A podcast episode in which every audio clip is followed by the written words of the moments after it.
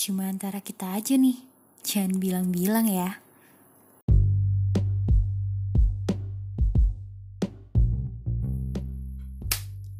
So, you might wonder kenapa tiba-tiba setelah lama menghilang, gue kembali dan akhirnya ngajak kita berdiskusi atau berdialog tentang topik ini.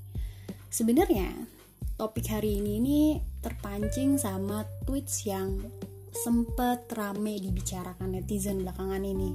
Gue nggak tahu ya lo baca apa enggak, tapi di circle gue setidaknya itu nongol. Jadi ada salah satu seleb cewek cantik baru nikah terus dia post dong pas dia di dapur sama suaminya terus dia bilang kayak ya ampun gue masak mie instan aja nggak bisa dia bilang gitu kan terus akhirnya ada yang repost sambil komen orang cantik sih bebas dan hal yang sama sebenarnya udah lama juga terjadi sama seleb yang ya kita sebut ya namanya Nia Ramadhani yang dulu nggak bisa buka salak. Lu pasti inget dong betapa hype-nya orang-orang ngomongin itu. Dan komennya balik lagi ngomongin kayak ya dia cantik dia kaya apa sih? Kenapa sih harus komen? Gitu. The next question akhirnya adalah apa ini cuma asumsi gue doang ya? Gue melihat bahwa oh ternyata tampang itu sebegitu menolong ya saat orang akhirnya menilai lo gitu Asarnya yang tampangnya oke, maka orang akan diperlakukan oke juga dibanding yang tampangnya biasa-biasa aja atau bahkan jelek. Itulah kenapa akhirnya gue berusaha untuk ngecek ini asumsi gue doang atau gimana? Dengan cara gue ngelempar kayak polling questions gitu di Instagram pribadi gue. Dan ya jawabannya pretty much mengaminkan asumsi gue lah kayak rata-rata pada bilang iya sih. Kalau gue mau kenal sama orang gue akan lihat tampang juga. Apalagi itu interpersonal relationship misalnya lo cari pacar atau apa. Terus kalau misalnya lo ketemu orang asing orangnya lebih cakep itu lebih mungkin untuk lo approach atau interaksi atau lo bantu gitu. Dan gak cuman itu gue juga at the end of the questions gue tanya ada gak sih di antara kalian semua yang pernah dapat perlakuan? Bisa dibilang agak nggak oke okay lah hanya karena tampang lo nggak semenarik uh, teman-teman lo atau lingkungan lo. Dan ternyata lumayan banyak juga yang bercerita. Salah satunya ini ada yang menarik karena mungkin ini pas masa sekolah dulu ya. Karena gue tahu banget masa sekolah adalah masa-masa sangat rawan dibully. Jadi ceritanya teman gue ini dulu pas masih sekolah janjian ketemuan sama teman online-nya kopi darat gitu. Kalau belum tahu kalian kalau mungkin kalian belum lahir zaman dulu tuh lagi ngetop banget. Lu ketemuan sama orang cowok atau cewek gitu udah lewat kayak dating online sih sebenarnya YM atau lewat MIRC dan lain-lain sebagainya. Saya dia udah janjian tuh untuk ketemu di sebuah lokasi di Bandung. Rencananya dari titik lokasi itu si orang yang ditemu ini bakalan nganterin teman gue ini ke sekolahnya. Tapi yang terjadi adalah pas sudah ketemu taunya temen gue nya malah ditinggalin gitu aja. Kayak di tengah jalan ditinggalin begitu aja. Terus katanya as time goes by teman gue kan sekarang udah way better lah dalam berpenampilan udah tahu caranya dandan udah tahu caranya ngerawat diri. Terus si teman online-nya ini yang dulu ninggalin dia tuh kayak ngejilat lidah sendiri gitu. Kayak maksa temen gue buat ketemuan lagi dan akhirnya kasarnya kayak ngejar-ngejar dia lagi lah gitu itu satu. Terus yang lain itu yang cukup bikin gue kaget juga adalah ada seorang penulis besar di Indonesia. Inisialnya IN Nah, selama gue mengikuti dia bertahun-tahun, gue tahu bahwa penulis ini tuh selalu mengunggah, ngeposting atau nge-tweet hal-hal yang mungkin menurut dia bermanfaat doang buat followersnya. Jadi nggak mungkin dia ngunggah sesuatu yang kayak isinya cuma curhatan doang gitu. Tapi kemarin tiba-tiba IN ini nge-tweet intinya tuh kalau keluh kesah dia lah soal ejekan orang-orang pada fisik dia gitu. sampai ada kalimat dia yang dia bilang kayak apa perlu gue mati aja ya?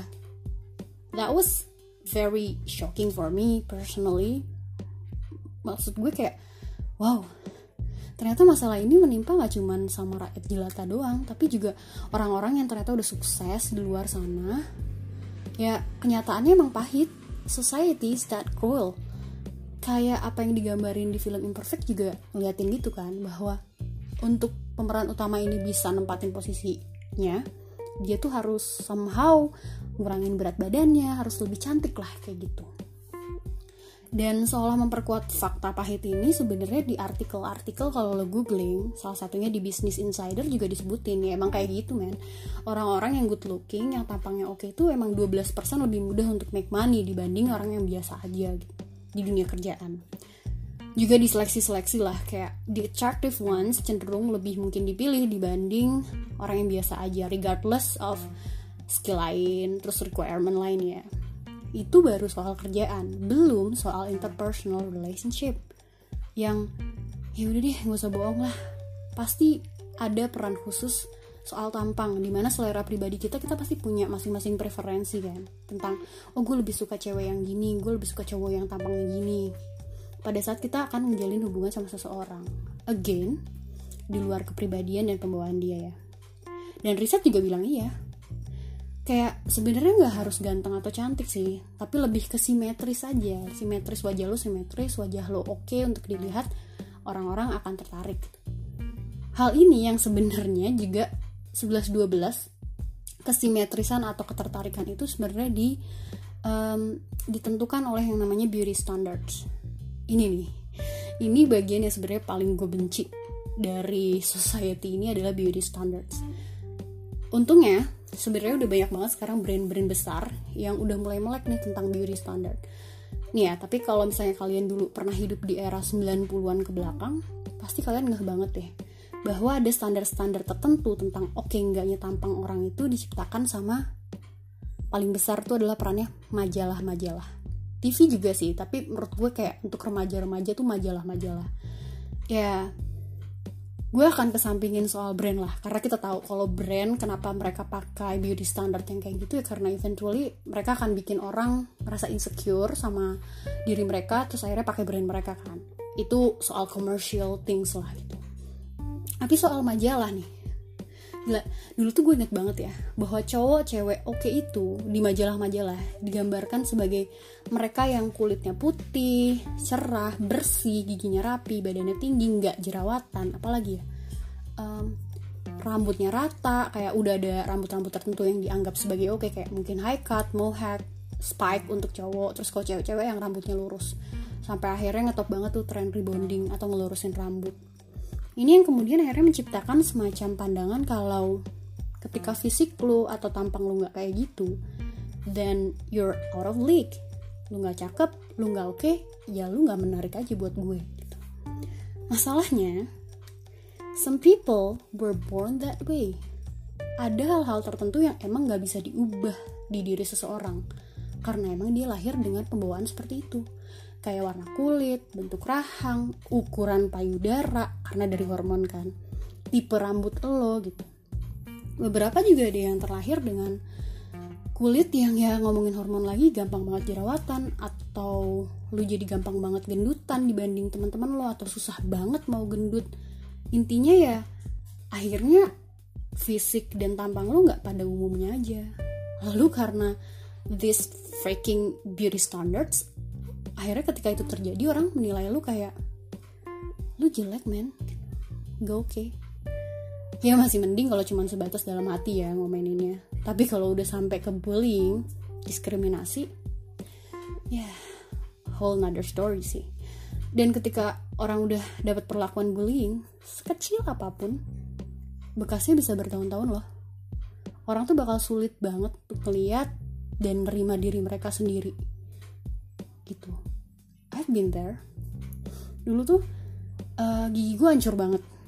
Gingsol bertumpuk lebih hancur lah dari yang sekarang. Kulit gue juga karena hormon jerawatan parah. Dan ya gue tahu nggak semua orang niatnya jelek sih saat ngejek atau ngomongin gue gitu. Beberapa cuman komentar kayak eh lu kalau senyum serem deh. Mendingan lu rapiin deh pakai behel sementara pada saat itu mereka mungkin nggak tahu bahwa kondisi perekonomian keluarga gue pas-pasan. Ya kali masa gue nuntut orang tua gue buat pasang behel gitu kan. Terus ada juga yang kayak insist bilang eh lu nggak mau nyobain ke dokter kulit apa? Gue tahu gue tahu itu care itu bentuk dari kayak kepedulian orang-orang sekeliling gue bahwa gue pengen lo lebih oke okay, dan gue yakin lo bisa lebih oke okay, gitu. Cuman mungkin kayak the way they communicate it kurang nyaman aja sih gitu. Dan tahu apa yang terjadi akhirnya karena kondisi bahwa pada saat itu gue ngerasa gue nggak bisa memperbaiki kondisi gue gue jadi ngehindarin kaca. Kaca secara fisik ya. Sampai akhirnya gak cuman di mall di mall misalnya kalau misalnya gue lagi jalan terus gue liat kaca tuh gue nggak mau lihat kaca sama sekali. Terus kadang kayak kalau ada orang yang main ke kamar gue mereka kayak eh mut lu nggak punya kaca gitu di uh, kamar lo gitu. Di kamar gue nggak ada kaca separah itu komentar orang-orang soal fisik dan tampang ngaruh ke orang lain asal kalian tahu aja gitu. Ya nggak sampai sana doang sih. Akhirnya muncul juga asumsi kayak oke okay, kalau gue nggak kepilih seleksi atau kalau hubungan pertemanan gue nggak oke okay, atau percintaan gue nggak oke okay, ini pasti gara-gara gue jelek. Ya akhirnya pikiran lo jadi seputaran fisik doang stuck di situ doang. Kayak ya lo nggak bisa lepas menilai diri lo sebagai sesuatu yang ya udah fisik aja gitu because that the way society makes you too sampai akhirnya Hmm, gue lupa ya, pas gue belajar di kuliah atau pas gue ngobrol sama dosen, intinya tuh uh, ada yang bilang, oke, okay, kalau memang faktanya kita jelek dan kita ngerasa kayak gitu, pertanyaan berikutnya adalah, emangnya lo mau hidup dengan label jelek itu sebagai image utama diri lo? Emangnya lo mau orang kenal lo hanya dengan, eh, lo tau gak si Bono yang giginya tonggos itu? emang lu mau society hanya ngelihat lo sebatas itu dan kalau lo nggak mau ya put another labels on it lah gitu. coba cari hal lain fokus sama kelebihan lo yang bisa benerin label lo kalau lo jago gambar lo jago banget public speaking lo bisa bikin orang ketawa ya lo polis bagian itu fokusnya di situ aja sampai akhirnya percayalah label itu sendiri bakalan berubah sendiri. Bono yang dulu dianggap kayak Bono Tonggos akhirnya berubah jadi diinget eh lo tau gak sih Bono yang jago coding itu? Itu loh Bono yang punchline-nya oke banget kalau pas lagi perform. Anaknya super lagi gitu-gitu. Dan ya bener sebenarnya. Again gue akui it's a very long long way healing journey untuk benerin pola pikir yang kadung udah stuck lah di persepsi kayak ah orang bilang gue jelek nih apalagi kalau kita udah sampai trauma pernah dibully sama teman-teman kita atau sama lingkungan kita. But we still have a time right? Ini nggak mudah bagi siapa pun. Bahkan gue tahu ya bagi seorang model yang kelihatannya cakep pun akan selalu ada titik di mana dia mikir orang bilang gue jelek.